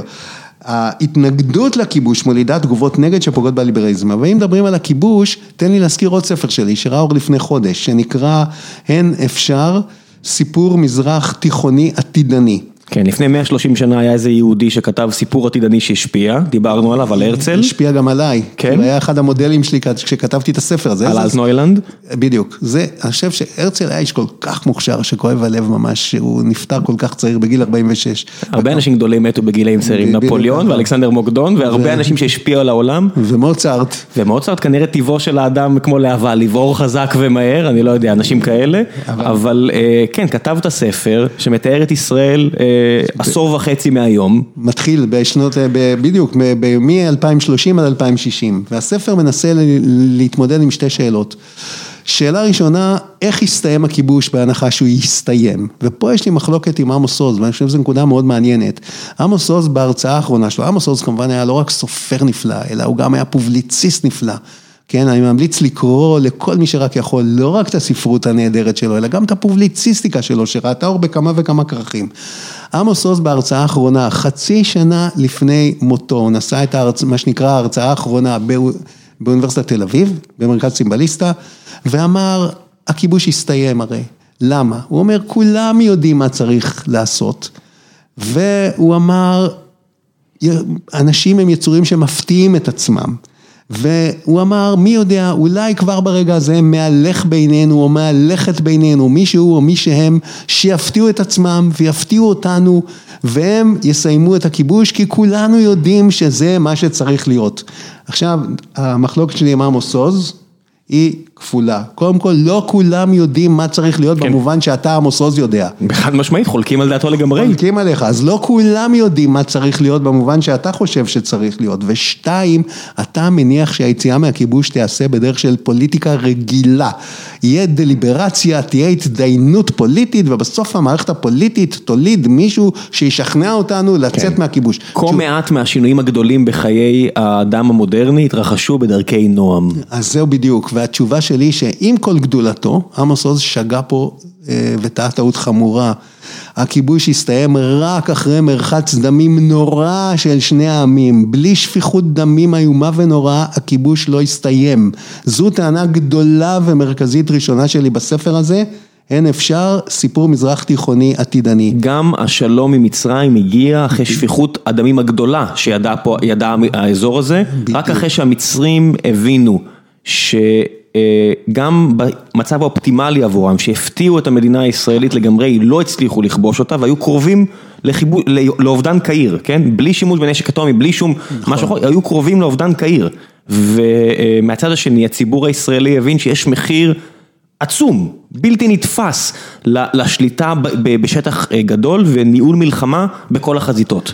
מחיר שאנחנו לא מוכנים לשלם יותר, אני, עובדתית. אני שמח כל כך שאתה מעלה את האנלוגיה האיומה והנוראה של מלחמת יום כיפור, זה היה קטסטרופה לאומית שאין דומה לה, מלחמת יום הכיפורים, כן, מדינה עם אלפיים ושבע מאות, עם שני מיליון ושבע מאות אלף יהודים, איבדה אלפיים ושבע מאות אנשים ב-תשעה עשר ימים. אפס נקודה אחת אחוז מהאוכלוסייה, שני רק ככה. למלחמת העצמאות ב- של אחוז ב- מהאוכלוסייה. בדיוק ככה. תראה, בארצות הברית, ארצות הברית איבדה בווייטנאם בעשור חמישים אלף. כן, ארבעים ושבעה אלף. חמישים אלף איש בעשור.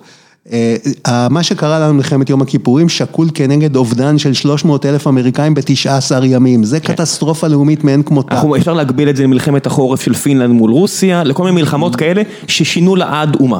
בדיוק ככה. אז עכשיו אני חוזר, ועכשיו האנלוגיה של מלחמת יום הכיפורים לגמרי נוכחת בספר שלי, והיא נוכחת גם באופן מפורש וגם בזה שההבנה שלי לפחות, שבלי אלוהים ישמור, בלי מלחמת יום כיפורים נוספת שבה נספוג עבדות איומות ונוראות, לא נסיים את הכיבוש. ועכשיו הספר שלי הוא הזהרה שאומרת אולי בכל זאת נסיים את זה בטוב, בלי שפיכות הדמים ההדדית אגב, הנוראה, וכן נעשה את זה באופן שעמוס עוז חושב על זה, זאת אומרת כחלק מהפוליטיקה הרגילה היומיומית של התדיינות. כן. אז זה טיעון אחד גדול של הספר, והשני הוא שאם יהיה שלום איך יראו חיינו אחרי השלום, ופה אני רוצה להגיד למה הגעתי לזה. אני מגיל צעיר השתתפתי באין ספור דיונים והצהרות והפגנות לטובת השלום. שלום. תמיד דיברו שם שכמה שלום חשוב וכמה הכיבוש הוא רע ואיזה גבולות יהיו. אף פעם לא שמעתי מישהו שמתאר בצורה עבה. היומיומית. איך יראו בדיוק, איך יראו חיי היומיום שלנו פה כשיהיה שלום. ואת זה ניסיתי לתאר כאן בספר. זו המשימה השנייה שלקחתי עצמי בספר. זה בדיוק ההבדל בין תרבות האיש הלבן הגדול לעומת התרבות של האיש הקטן שאווארד זין מבטא אותו בהיסטוריה העממית של ארצות הברית. אם אתה מבין איך יראה החיים של האדם הקטן, אתה יכול לתאר אה, את המציאות הזו. אם אתה רק מחכה לאדם הלבן הגדול שיבוא וישנה את הלך ההיסטוריה, אה, בשורות איומות בפי, אולי הוא לא יגיע. אני, אולי הוא לא יגיע. זה בדיוק המהלך שניסיתי לעשות בספר, והתשובה שלי היא שזה יהיה תערובת כמו כל דבר אנושי. יהיה טוב לתפארת, יהיה רע לתפארת אחרי השלום, וגם יהיה הרבה מאוד ממה שיש בין שניהם. זאת אומרת, יהיה יום יומיות טובה, יהיה פריחה כלכלית, גדולה, יהיה השערה תרבותית, אבל יימשך הטרור ותהיה הקצנה דתית ויהיה איומים שכל הזמן הילדות שלנו נכנסות לנישואי תערובת, שהכל יעשה כמובן מופרך, יהיו את כל הדברים הטובים אחרי השלום, יהיו הרבה דברים רעים, ויהיה יום יום שיהפוך את ישראל, אגב, בסופו של דבר אחרי השלום, לאחד המדינות הכי עשירות בעולם, ואם היא תאמץ... פר קפיטה יכול להיות. פר קפיטה... ולאחת המדינות הצפופות אגב גם בעולם. שזה כבר עכשיו קורה. ויהיה לאין ארוך יותר, כי כל ה-headquarters של התאגידים הרב-לאומיים שיבואו למזרח התיכון אחרי שלום, ברור לכולנו איפה הם יהיו, פה, בתל אביב, בין תל אביב לאשדוד אשקלון, שם זה יהיה. אז זאת אומרת, אני אומר, אחרי השלום, זה לא יהיה איזו אוטופיה, זה יהיה רכיבים אוטופיים, אבל גם רכיבים דיסטופיים שימשיכו להתקיים. זה המצב האנושי. הרבה טוב, הרבה רע, והרבה גם ממה שיש ביניהם. נופלת החומה בברלין, ברית המועצות אחרי צ'רנוביל לא מתאוששת ומתרסקת, ומגיע אה, אדם משכיל מאוד ואומר, קץ ההיסטוריה, נגמר, כן. נגמר העניין הזה.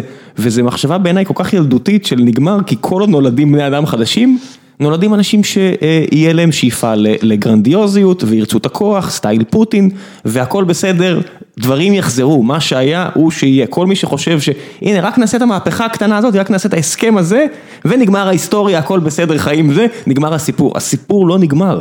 אין ספק שפוקויאמה היה אחד האנשים הכי נאיביים שהיו אי פעם, ואני מעדיף תמיד את סמואל הנטינגטון מהרווארד, שב-אלף תשע מאות תשעים וחמש, זמן קצר אחרי זה, כתב את התנגשות הציוויליזציות, הוא הבין הרבה יותר טוב. פרק אחרי פרק זה נכתב, כל כך הרבה אנשים בהיסטוריה, באלפיים שנה האחרונות שיש היסטוריה כתובה כל כך עשירה, אמרו, הנה, נחתם ההסכם, קצו כל המלחמות, נגמרו כל הבעיות, הנה השיטה הכלכלית שתסגור את כל החורים, זה לא עובד ככה. זה לא עובד. זה נכתב עוד ספר ועוד ספר ועוד ספר ועוד פרק, אני אומר, בהיסטוריה האנושית של דברים קורים. מי שחושב שיהיה פה משהו שיסיים את הבעיות, או לחילופין יהיה קץ כל הקיצים לצד השני, טעות בידיו. טעות, וככה יראו חיינו אחרי השלום. אני שוב אומר, אני לא מכיר מישהו שניסה לתאר באופן עבה את היום יום שלנו כאן בישראל, הישראלי, אחרי שלום. ניסיתי לעשות את זה, והתשובה שלי, חברות וחברים, יהיה טוב לתפארת, יהיה רע לתפארת, ויהיה גם הרבה מה שבין שניהם. אוקיי, אז עכשיו נעבור קצת לשאלות מהקהל, קצת יותר, דיברנו קצת יותר ממה שחשבתי, אבל היה לי כל כך כיף, אז לא רציתי לקטוע אותנו, רק נשאיר פה עכשיו מקום לדבר החסות. ולפני שנגיע לחלק של השאלות מהקהל, אני רוצה להזכיר לכם שנותני החסות שלנו הפעם זו חברת Overwolf. חברת Overwolf עובדת באותו אקוסיסטם כמו חברת Stream Elements, שבה אני אחד השותפים וממשרדי אנחנו מקליטים. היא גם מתעסקת בעולם המשחקים, לא ממש בפיתוח משחקים, אלא בכל התעשייה מסביב. חברת Overwolf מייצרת אפליקציות שמגיבות לאירועים שמתרחשים בתוך המשחק, שזה די קרוב למה שאנחנו עושים, פשוט מזווית אחרת. זו גם הסיבה שאנחנו בין השאר גם מכירים את Overwolf כל כך הרבה שנים, ויכולים לערוב להם ברמה האישית, אם זה אני או דורון.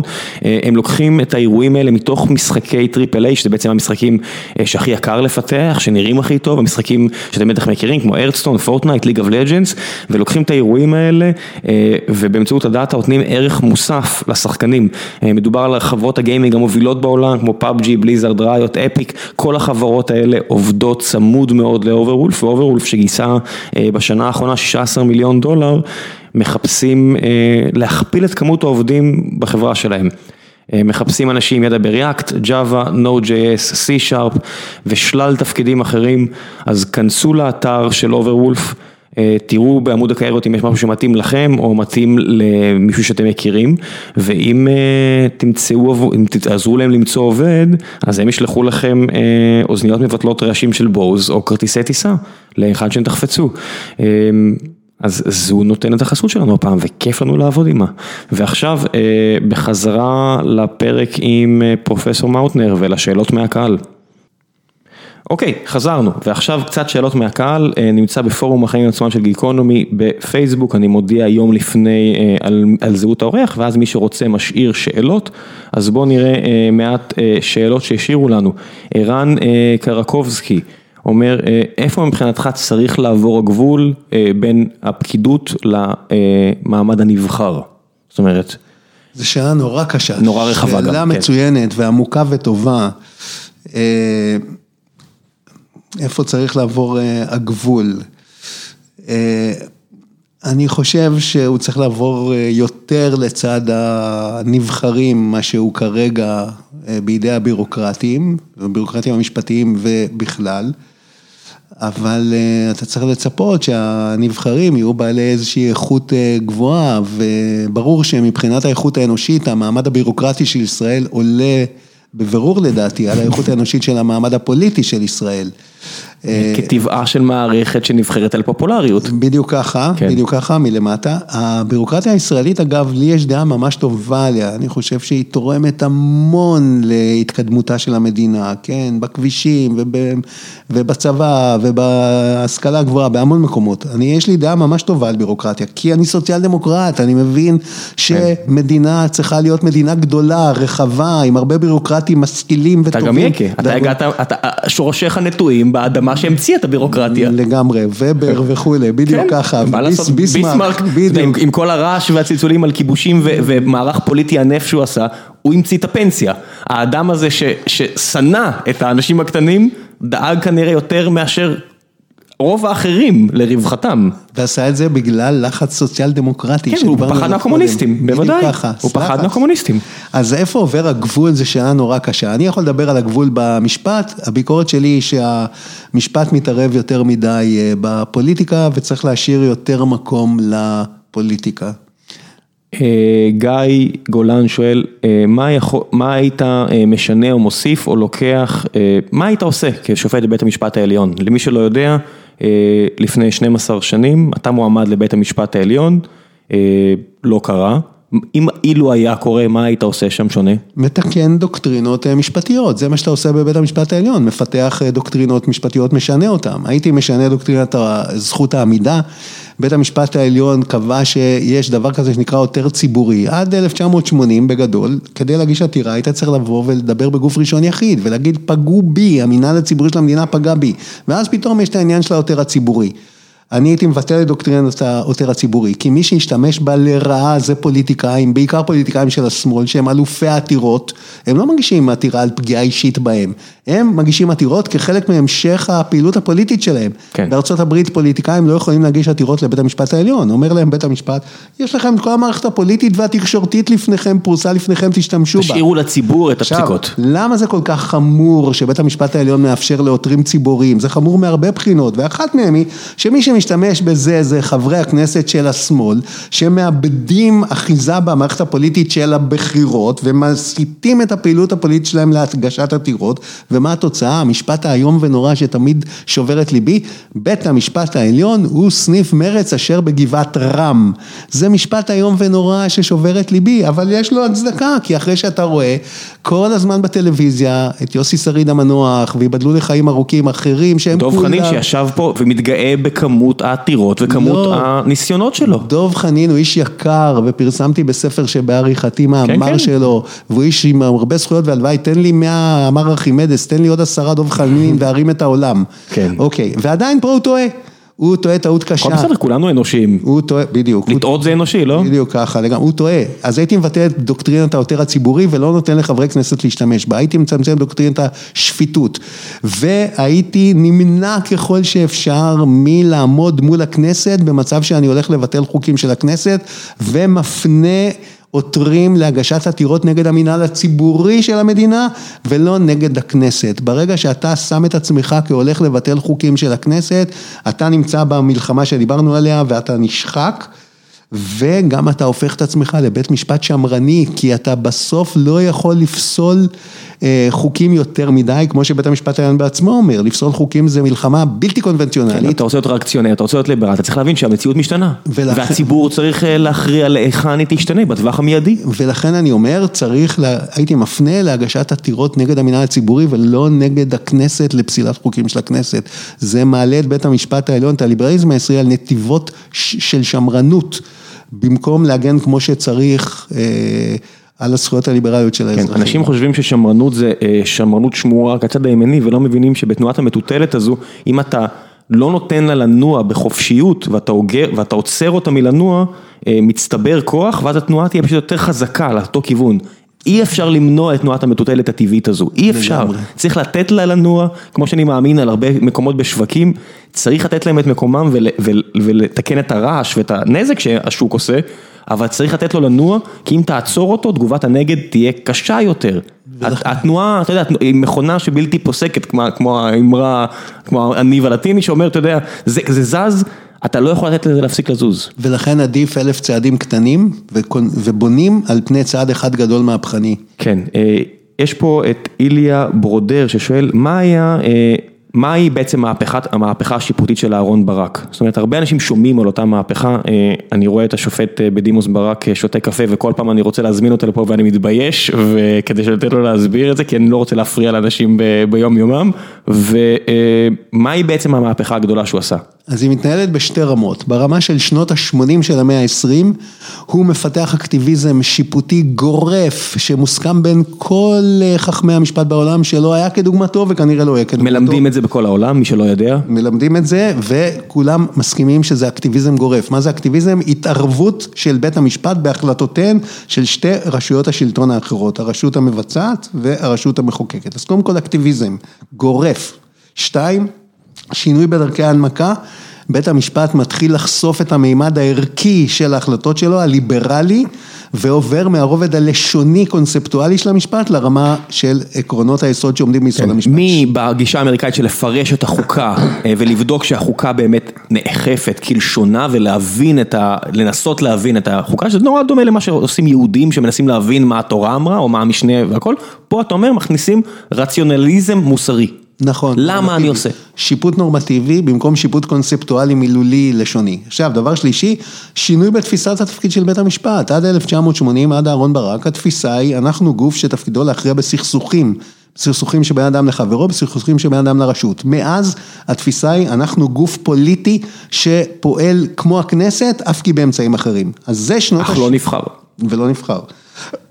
אז זה שנות ה-שמונים. עכשיו, שנות ה-תשעים, עניין הבנק המזרחי, טיעון המהפכה החוקתית, הטיעון שיש לישראל חוקה, הטיעון של אהרון ברק שיש לישראל חוקה, הוא שגוי לגמרי מבחינה משפטית. אין משפטן אחד בעולם, אני חושב, שיכול להגיד שמה שקרה בשני חוקי היסוד של אלף תשע מאות תשעים ושתיים, חוק יסוד כבוד האדם וחירותו וחוק יסוד חופש העיסוק, אין משפטן אחד שיגיד שזה מתחיל להתקרב לשמץ ההתחלה של חוקה במובן המוכר לנו.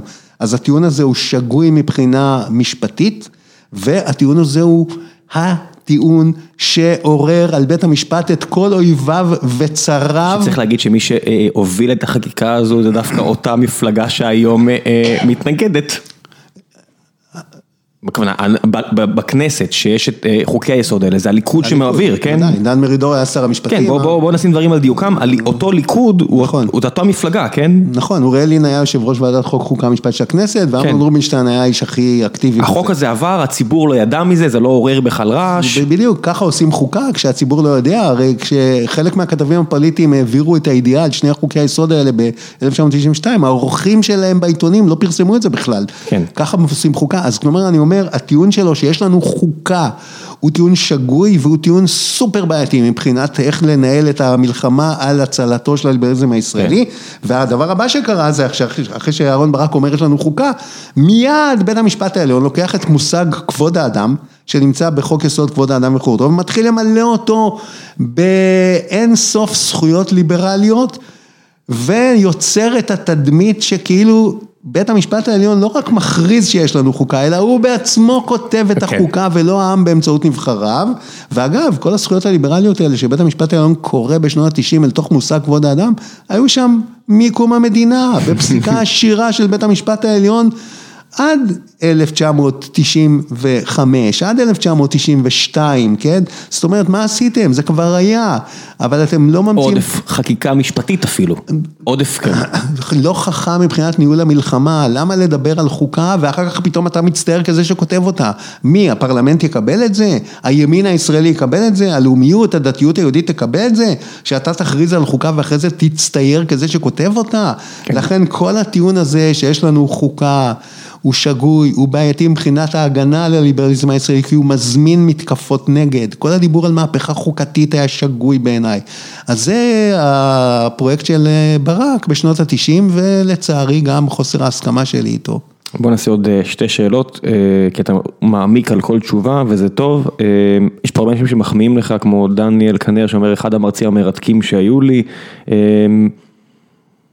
גל וייס רוצה לדעת איפה אתה ממקם את ישראל על הסקאלה של אקטיביזם שיפוטי ביחס לדמוקרטיות מהותיות אחרות ברחבי העולם, כי אתה מכיר סך הכל. זה לא אני ממקם, אני חושב שיש לי, בספרים שלי אני מביא מקורות של מלומדי משפט משווה, שאומרים שמעולם לא היה בית משפט העליון יותר אקטיביסטי עם בית המשפט העליון של ישראל, ומישהו אפילו מגדיר לעשות ואומר, ומעולם גם לא יהיה בית משפט יותר אקטיביסטים, בית המשפט הזה, וריצ'רד פוזנר, מלומד ענק אמריקאי, אומר שהאקטיביזם הזה הוא הרבה מעבר לכל מה שהכי אקטיביסטים בארצות הברית חשבו אי פעם, וכו' וכו'. בוא נעשה עוד שאלה שתיים האחרונות וזהו, ואולי אני אפילו אנסה לשכנע אותך להגיע עוד פעם, עוד כמה חודשים, כי יש פה המון המון שאלות שאני לא מגיע אליהן. אני אשמח מאוד.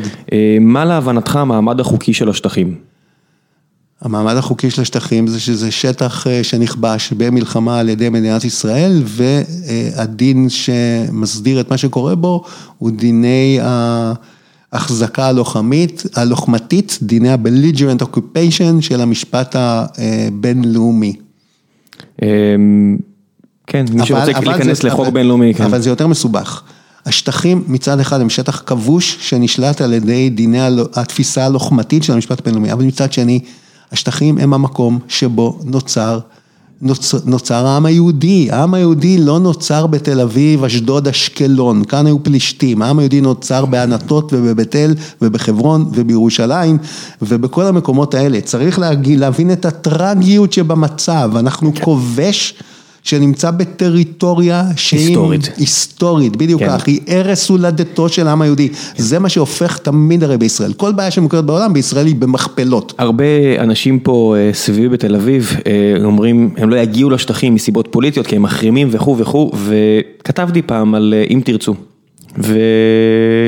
ונסעתי עם רונן שובל הרצאה שהוא העביר, איפשהו מעבר לגבולות שישים ושבע, וכל פעם שאני שם, ויצא לי גם בגלל השירות הצבאי וכל מיני טיולים, אתה נוסע על כביש תשעים, שזה הכביש הכי נפלא בארץ, כי אין רמזורים, ואתה פשוט נוסע, אין עוד מקום כזה, אני מאוד אוהב לנהוג. ו... זה הכביש הכי מזרחי בישראל, בישראל. כן, וזה גם הכביש היחידי שאתה באמת נוסע, ו... ו... וזה זה כיף, צריך להגיד, מה לעשות, אני, מי שאוהב את זה, זה, זה כיף, ואתה מסתכל על הנוף, ומי שאוהב את ההיסטוריה, וקורא הרבה, חייב להרגיש איזשהו חיבור רגשי. מי שלא מרגיש חיבור רגשי, זה רק בגלל שהוא לא מכיר ולא קרא. זה, זה, זה ההסבר היחידי, אני לא מקבל שום הסבר אחר. אני מזדהה עם זה. אין, אין הסבר אחר, אני מבין את החומרה של המצב, אני מסתכל, הדבר הכי אבסורדי, שאני כמה נזכר באיזשהו טיול שעשיתי עם חבר, ונסענו לכנרת, ואמרנו ניסע דרך כביש תשעים, והסתכלתי, ואמרתי, הנה כפר שהייתי בו בפעילות עם יחידה מיוחדת כזו או אחרת, בפעילות צבאית, והיה ירי והכל, וזה היה שנים ספורות אחורה. ועכשיו אני נוסע פה, בלי חולצה, רגליים על, על הלוח מכוונים, כי אני, אתה יודע, בגיל הזה, ומותר, והוא נוהג, ואני מסתכל, איזה מדינה משוגעת זו. איזה מדינה משוגעת זו, שאתה יכול שנתיים אחרי זה לנסוע עליו במקום שהייתה בו בפעילות קרבית. זה בדיוק המצב הישראלי. אין דברים כאלה בעולם, אין. גם בקרבות, אתה יודע, שמסתכל אחורה על ההיסטוריה, זה לא קיים הדברים האלה. זה בדיוק המצב הישראלי. זאת אומרת, כמו שאמרתי קודם, מורכבות יותר מכל בעיה שקיימת בעולם והיא מורכבת, פה היא מורכבת פי שבעים ושבע, ומצד שני, תחושה של נס בלתי נגמר. מה שקורה פה זה הישגים עצומים, צריך להגיד את זה, עם כל הבעייתיות ועם כל החולאים, כן. וזה בדיוק המצב הישראלי, המורכבות, הפרדוקסליות הזאת, השניות הזאת, זה ישראל, מה שהופך את החיים כאן לכל כך מעשירים, במובן מסוים שוחקים, אבל נורא מעשירים ומעניינים. רק צריך לקרוא ו- ו- ולהסתכל ולטייל, מי שרוצה לטמון את ראשו בחול מפספס.